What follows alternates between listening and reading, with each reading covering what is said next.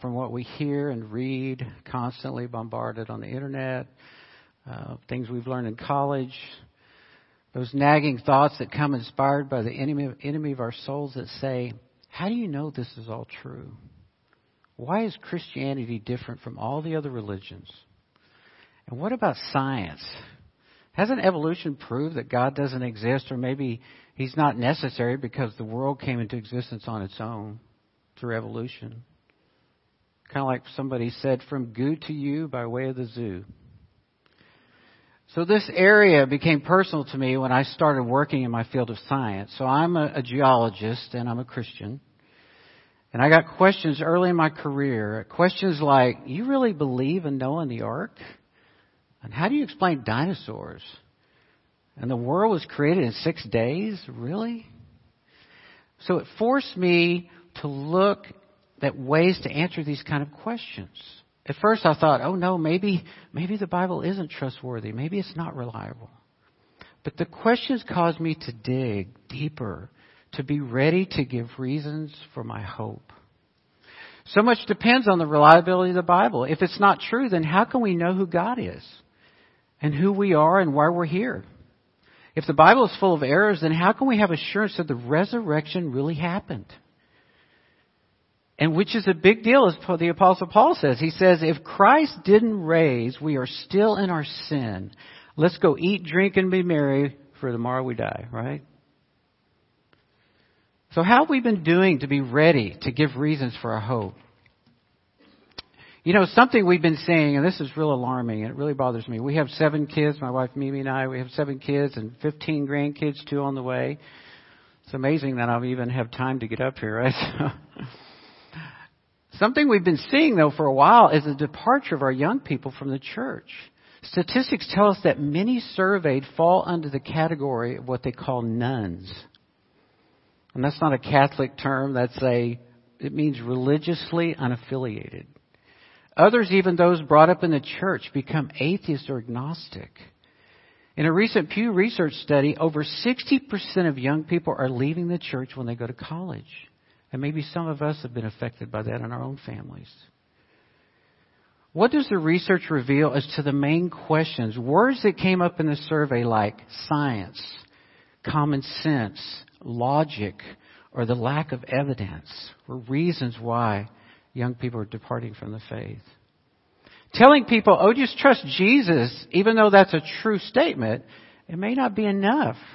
Mark Twain, in his own unique way, in his sarcastic way, said, Faith is believing in something you know ain't true. And this brings us to our text today, 1 Peter 3:15. And let's read that together. But sanctify the Lord God in your hearts and always be ready to give a defense to everyone who asks for the hope that is in you with meekness and fear. Peter tells us, the believers here, to always be ready to give a defense for the hope that we have. These Christians, just quickly, were being persecuted for their faith. They were scattered throughout the Roman Empire. Extreme persecution for their faith. This word defense or reasonable answer is where we get the word apology. And I remember the first time I said, heard this, it's like in the, in the field of apologetics, which I'll get into shortly. Not thinking what you're thinking maybe and what I thought, not apologizing, but we're defending. It's a reasoned defense of our faith. You can picture this language is the picture, the word picture of a courtroom. It's like a defense attorney giving a verbal defense for his client that's been charged with something.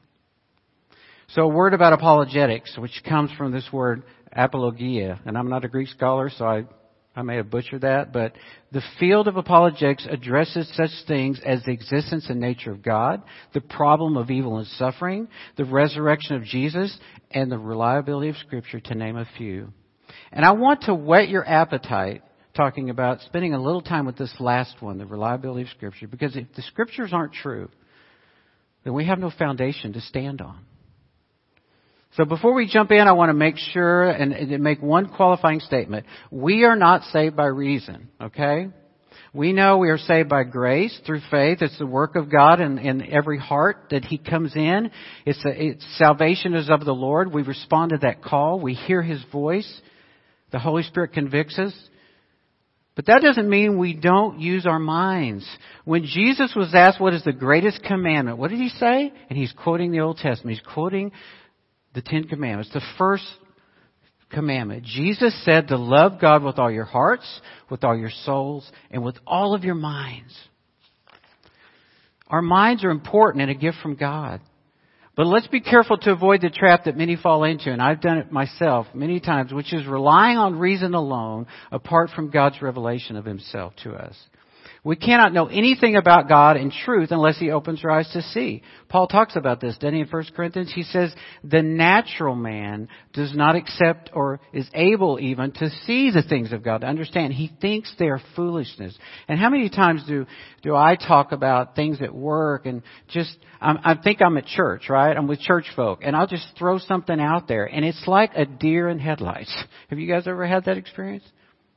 It's like, oh, I had this great time at church, the Lord was speaking, or however. I, I try not to do too much Christianese, but sometimes it just kind of, I'm excited. And I notice this like, and then finally it dawns on me, this person doesn't know the Lord. They don't understand the things that God has opened my eyes to see and has opened our eyes to see. What a gift that God's given us for eyes to see truth, for eyes to see Christ the way He really is.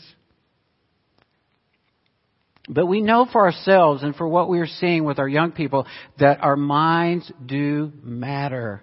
As the saying goes, the heart will not rejoice in what the mind knows is not true.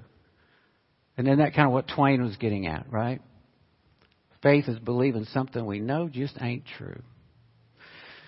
So I want to focus on the Bible and why it's reliable for three main reasons, and every pastor in every sermon has three main reasons, right? He has three points, right? Why of all the books ever written in its class is, is the Bible written is in a class all by itself? Or to say it another way, the Bible is unique. So with that, the Bible is unique in three ways. It's unique in its production, in its preservation, and its proclamation.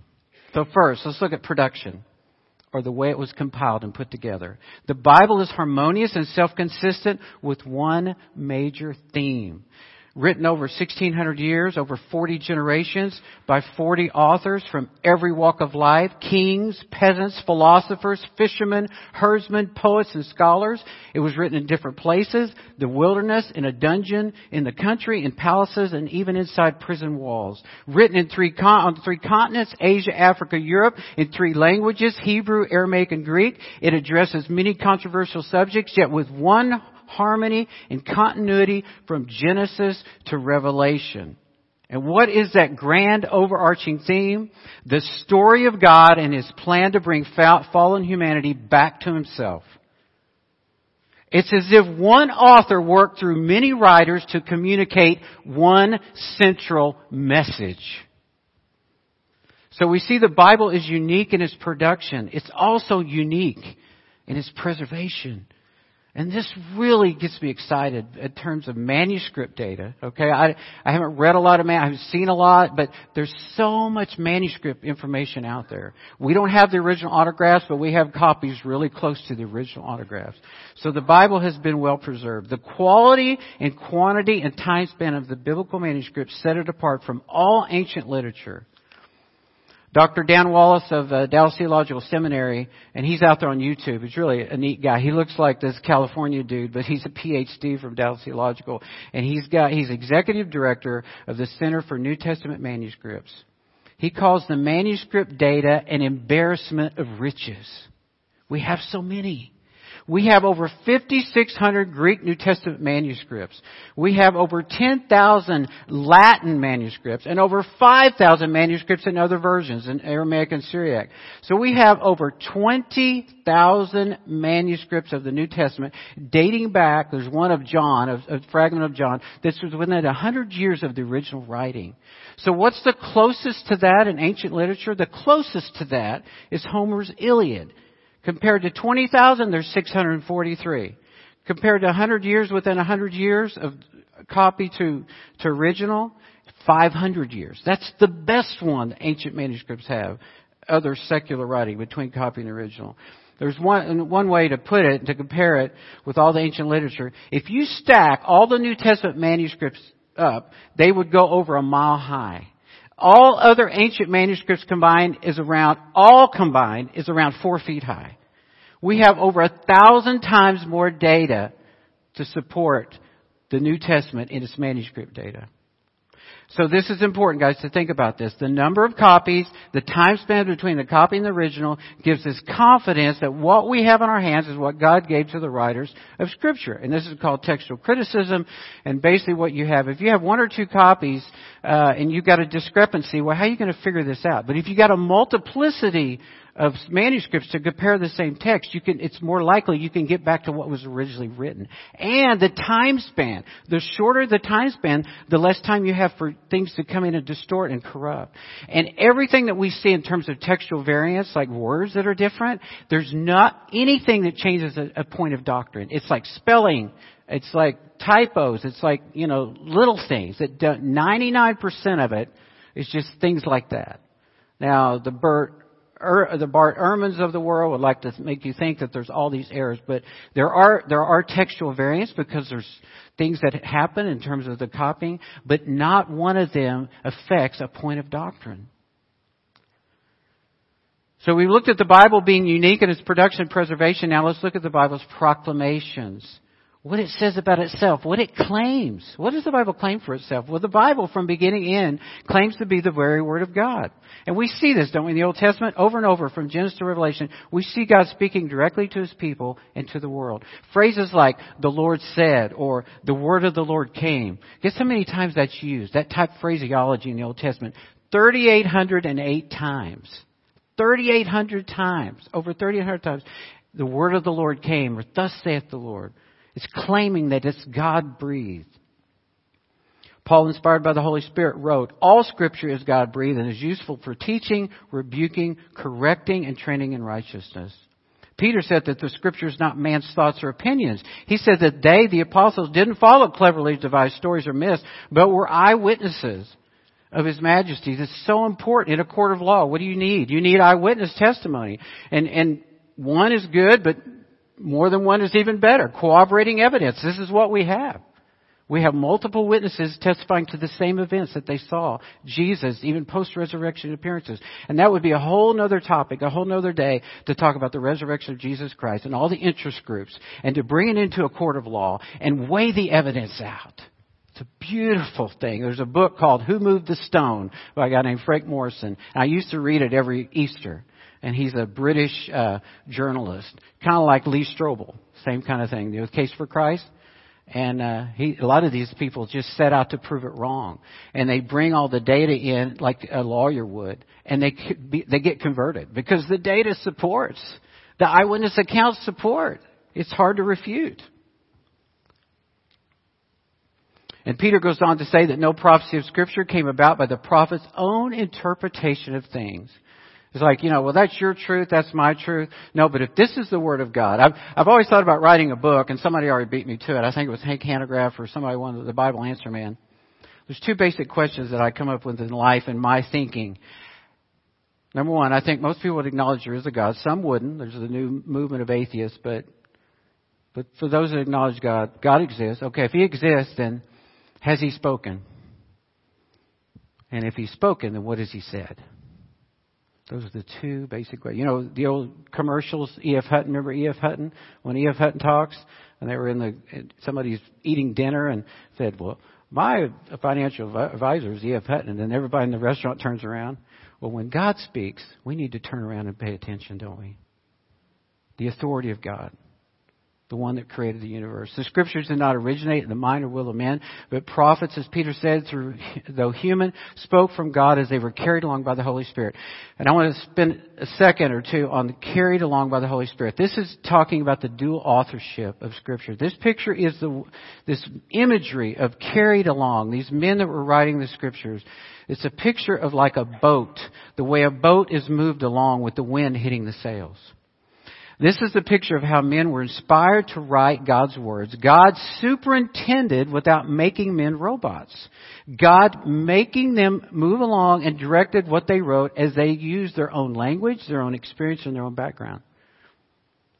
And you can look at Luke. He's a doctor, right? He's a very meticulous, kind of thorough scientific guy. And when he wrote his gospel, it said, writing in the book uh, of Acts that he had chronicled all that Jesus did and said in his gospel. He said through careful investigation, he talked with the eyewitnesses to get a, an accurate account of what happened in the life of Jesus. And he was not there, but he was, remember, with, with Paul. He was a, a, uh, a cohort. He followed Paul around on his missionary journeys.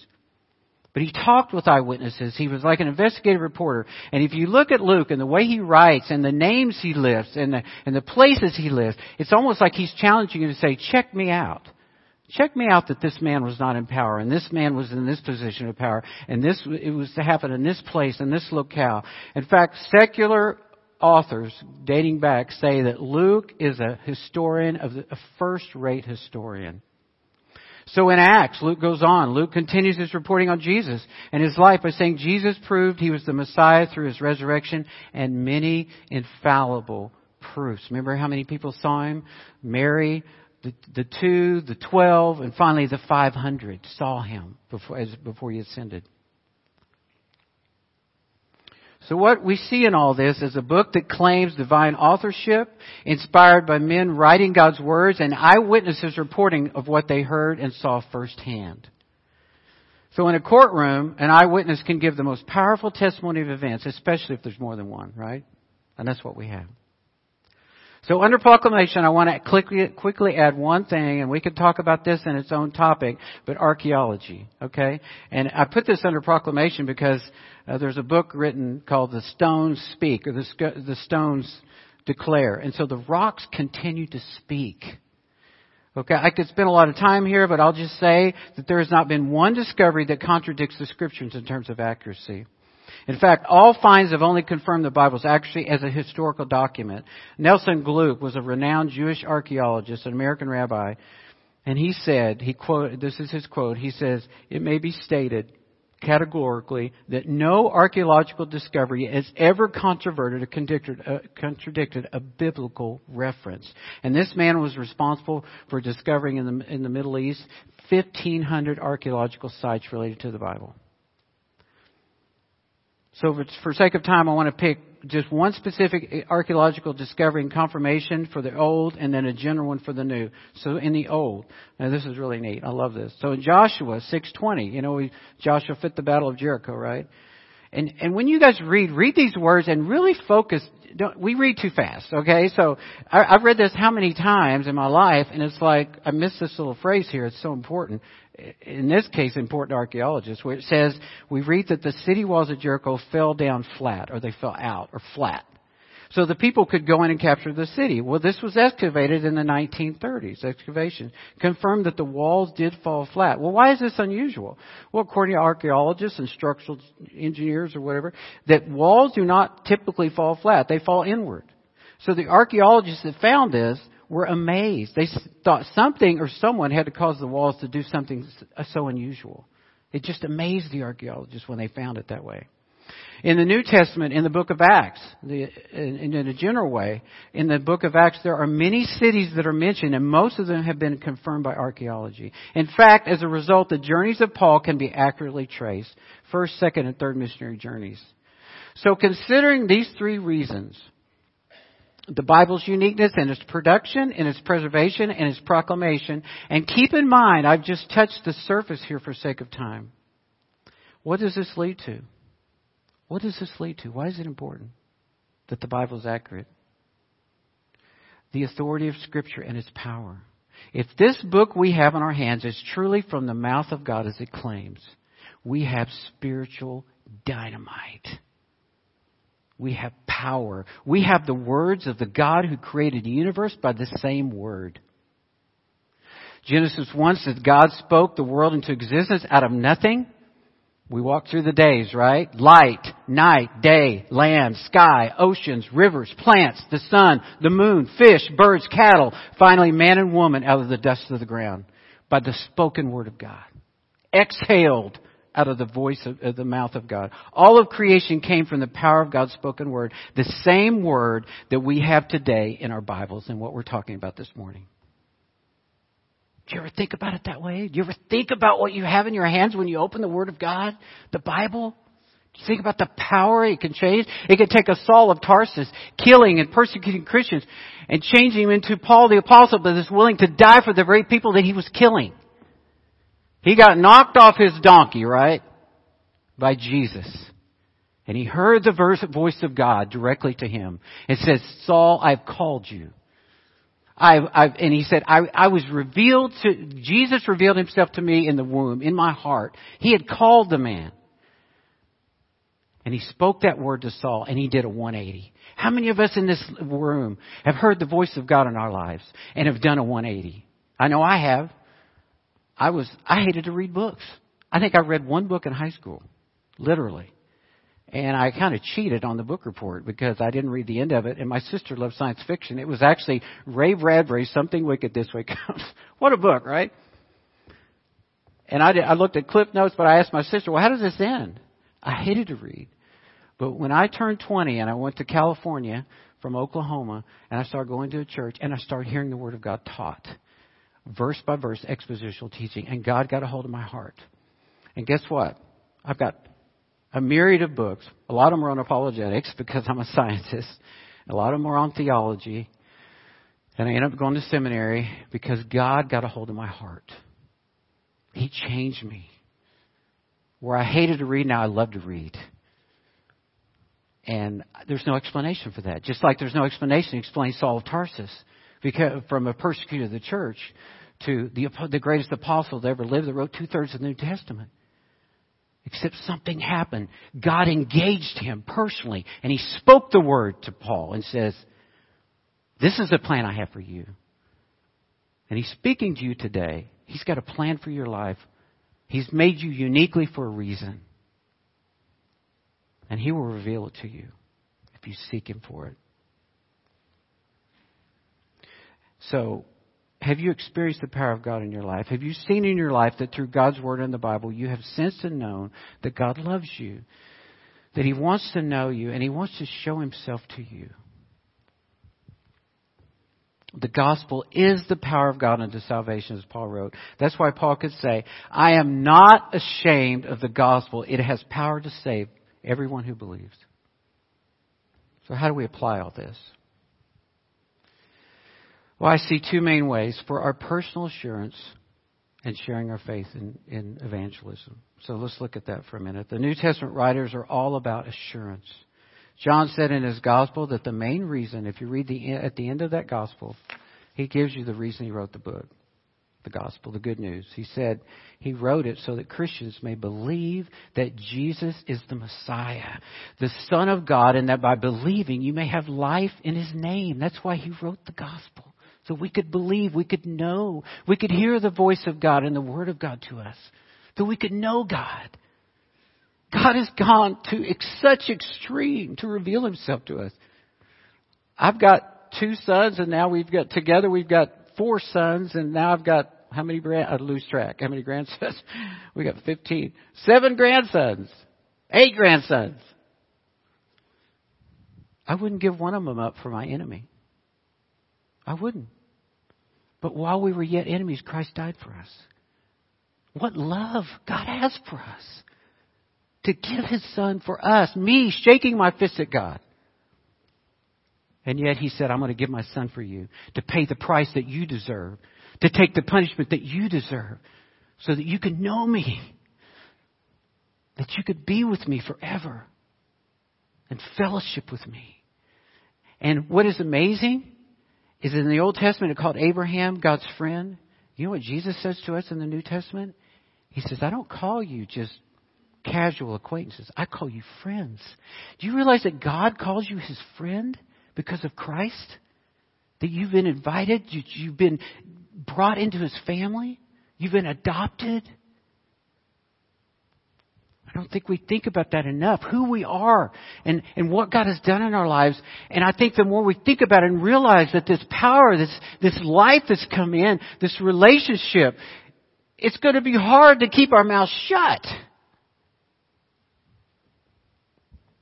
You know, I love this little lady right here. And, you know, when we first met, And you know, we've been married 21 years and I was annoying. I was obnoxious because I wanted to talk about her all the time.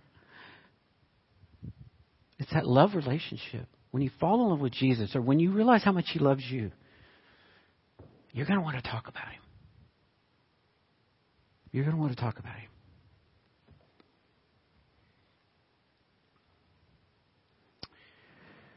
So when John the Baptist was doubting in the dungeon, and this is where Jesus is so sweet, okay?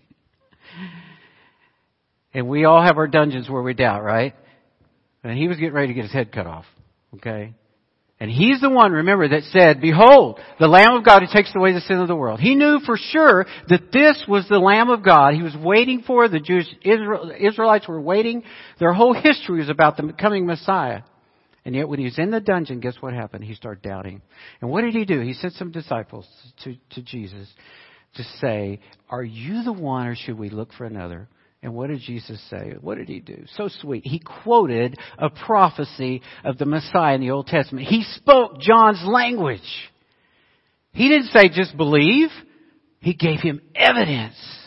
He said, he gave him a reason to believe. He said to the disciples, go tell John what you have seen, what you have heard. The blind see, the lame walk, the deaf hear, the mute sing for joy. Isaiah 35. Can you imagine John in the dungeon hearing those words, those messianic prophecy words? And what John was saying at that point in the midst of his depression and knowing that now he's probably going to give his life for this man? This is the one. I can die in peace. This is the one. I was the forerunner talked about in the Old Testament. Prepare ye the way of the Lord. And Jesus wants us, like John, to be assured of our faith in Him. And we, and as we read His Word and ask questions, the Holy Spirit will lead us into truth. He will. He'll lead us into truth. That's what He promised. And Jesus said, it's good that I go, because the one that comes after me, He is like unto me, but He will reveal all things I've said to you, and He will bear witness of me. The Spirit always points to Jesus. He doesn't draw attention to himself. He points to Jesus. Behold the Lamb of God. Behold your Savior. So we can use this in terms of personal assurance and we can also use it in the second way is to share our faith. So in, people have really good questions, but guess what? We have great answers. Of the greatest questions that someone can ask you. What's your life about on the earth and what's your life going to be about after you're here? Life after death. These are really great questions, but really great answers that we have. Being ready to give reasons can remove roadblocks to faith. Apologetics can be used as a pre-evangelism tool. Sometimes people just don't want to hear the gospel. They've been burned in church. They've been in toxic faith communities. Legalism. Um, I, I've ran across so many pastors' kids that are just totally off the rails, and and it was just toxic. And I, and unless I sit there and listen to them and, and not prejudge them, and some of these stories are heartbreaking. But we need to listen to people and see what these roadblocks to faith are. Some are intellectual, some are emotional, some are volitional. Some just love their sin. Like Jesus said, you love your sin and you will walk out of the dark and come to the light. You love your sin more than, than righteousness and God.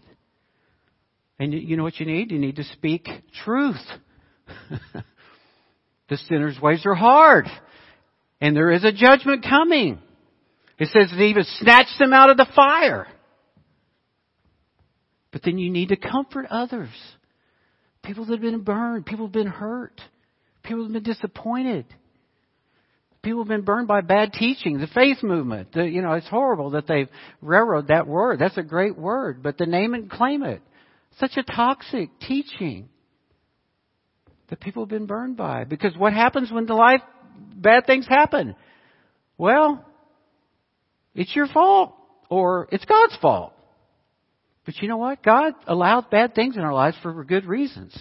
I don't know how many things I've gone through at the time. I don't want to go through this, God. But He says, Lo, though you walk through the valley of shadow of death, I will be with you. Like, was it uh, the old singer, uh, Andraé Crouch, if I never had a problem, I'd never know that God could solve them. God reveals himself in the valley. I grew up in Arkansas, Oklahoma. I remember thinking, I like to be up on the mountain. I like to build my house up on a mountain. But guess where you go when you want to plant? You don't go up on the mountain. You go in the valley. Why? Because it's the richest soil. Think about, we're growing, right, in our faith. Where's God going to take us? I love the mountaintop. But guess where God takes you a lot of times? He takes you to the valley. The richest soil is there, and you will grow the most when you're dependent upon God. And He's all you have. He turns your face to the wall as that king did. And when your face is against the wall, where are you looking? You go, you can only look one direction. You can only look up. And God, out of His great mercy and love, He puts our face to the wall sometimes. And He's done me that way. Depression, panic attacks. I used, I couldn't even stand up here 20 years ago. I couldn't sit in a meeting thinking I was going to pass out. And it was all anxiety related.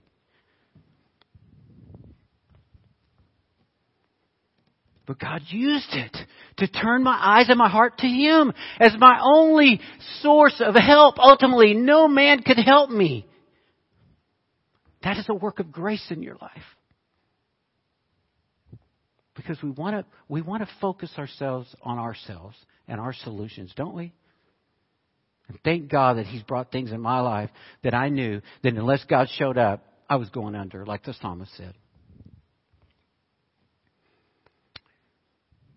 So he calmed the doubts of John. Jesus gave John reasons to believe he was the Savior. 1 Peter 3.15 has one last thing to give us as, as, as how we go.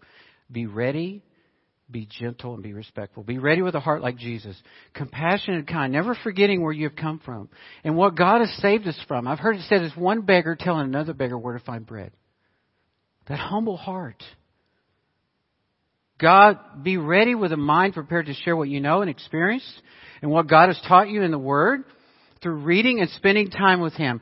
Being like Mary. You know, so many of us want to be like Martha, don't we?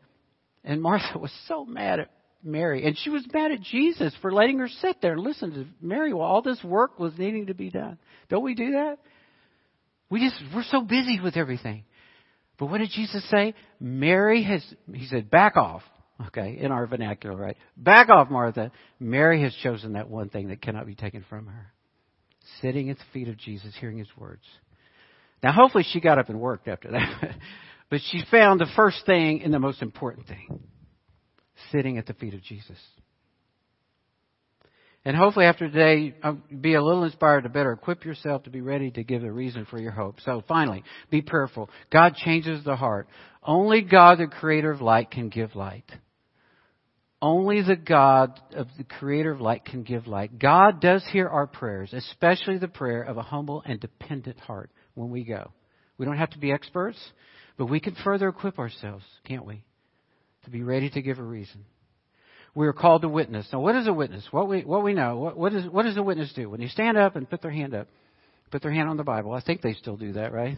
Um, they say what I've seen, what I've experienced. So in a courtroom, we are not the judge. Only God is. We are not the defense attorney or the prosecutor. We are called to be a witness.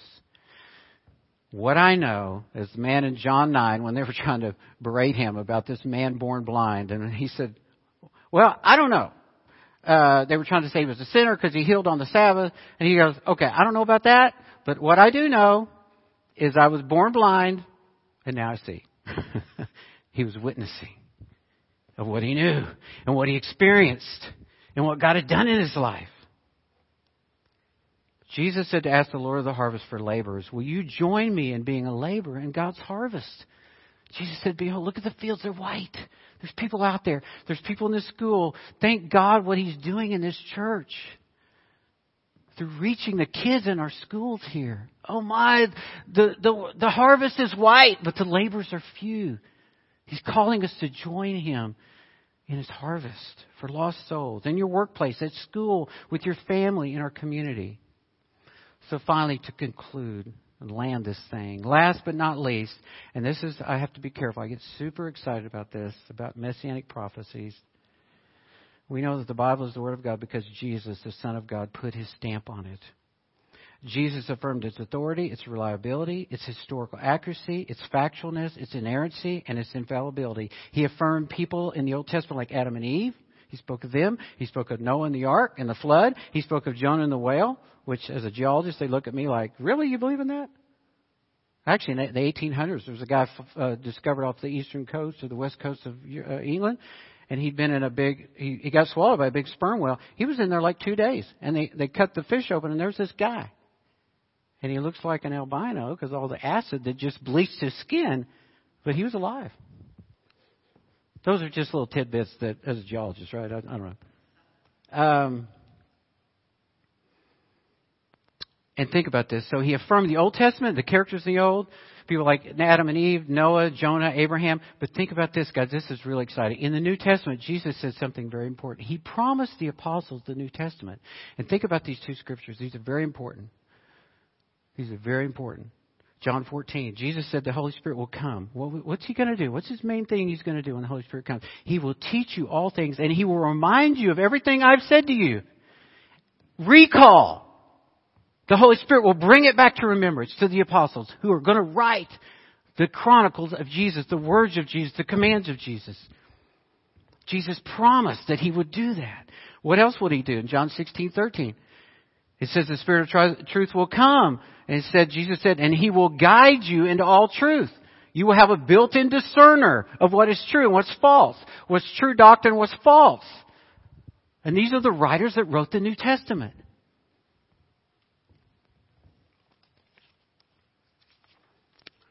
So, my brothers and sisters, this morning, we have the Word of God today. I guess that's the point. I hope I'm driving. And through its production, preservation, proclamation, as, as I close, I have one last thing, and I already alluded to it, but here it is. Peter talks about it a sure word of prophecy. And when he said this in context, he said, We saw Jesus, the three of us, James and John and Peter, on the Holy Mount, right? They saw him in his glory. The glory was pulled back. The glory of Jesus was revealed, revealed for that short period of time on the mount so they could see him with Moses and Elijah, the way his pre-incarnate existence with the Father in heaven, in his glory, because that was shrouded, right? Because he took on the form of a servant. And in the context of that, what did Peter say? We have, even though we've seen this, right? We have a more, we have a sure word of prophecy. Prophecy to undergird all of that. And what is that prophecy in the Old Testament? Well, take a ride with me really quick. It's going to go fast, okay? This word tells us from beginning in Genesis there would be one who would come who would crush the head of the serpent. Genesis 3:15. He would be born of a virgin. Isaiah 7:14. The seed of Abraham. Genesis 22:18. The tribe of Judah. Genesis 49:10. Family line of Jesse. Isaiah 11:1. Born in Bethlehem. Micah 5:2. Preceded by a messenger. Isaiah 43. Entered Jerusalem on the foal of a donkey. Zechariah 9:9. Sold for 30 pieces of silver. Zechariah 11. Wounded and bruised. Isaiah 53:5. Crucified with thieves. Isaiah 43:12 hands and feet pierced, Psalm 22, before crucifixion was ever known about, before the Romans existed. Buried in a rich man's tomb, Isaiah 53. Raised from the dead in Psalm 16. Written, all of these written hundreds of years before Jesus ever showed up. And I've only given you 14 prophecies about Messiah. There's over 300. Can I get a shout on that? I know we're Baptists, right? God's Word is reliable and true and you can take it to the bank. And He has given and taken great care to make sure that what you read in the Bible today is the Word of God to you. God breathed. Praise God for His superintending and overseeing power that He's kept His Word. Because you know why? Because the message is so important. He has guarded this Word. He's protected it. He's superintended it. And don't you think that God can do that? Don't you think He can do that? In spite of human frailty, God can do anything. I'm always amazed. It's like, well, we, we doubt miracles. Well, look at everything around you. Did it just come from nothing? No. Something doesn't come from nothing. The voice of God that says, I've come to give you that you may have life. I've come to pay the price for your sin by shedding my blood on the cross for you and me. If you are a Christian today, rest assured God has given you His Word. Trust and rest in it today. And go out and proclaim this Word, this powerful Word.